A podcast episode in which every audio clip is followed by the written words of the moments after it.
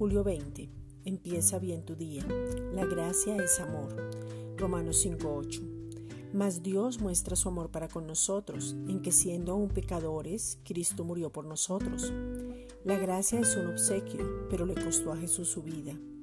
Él no esperó a que cambiáramos de conducta o tuviéramos aprecio o fuéramos perfectos o alguien lo buscara o mejoráramos nuestra actitud. Él nos dio lo mejor de sí.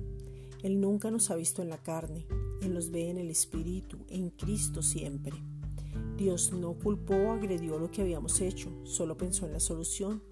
Y esa solución ya la tenía desde antes de que existiera el problema y sabía que nunca nuestro propio esfuerzo podía dar la solución.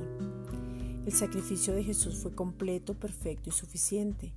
La sangre preciosa de Jesús al morir en la cruz y al resucitar de entre los muertos puso la salvación a disposición del que quiere recibirla.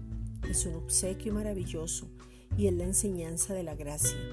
La gracia nos muestra que somos incapaces de ayudarnos a nosotros mismos. Es por eso que Dios pagó la deuda. Una deuda que Él no debía y nos dio perdón, justicia y vida eterna. La gracia es solo amor. Esta es una reflexión dada por la Iglesia Gracia y Justicia.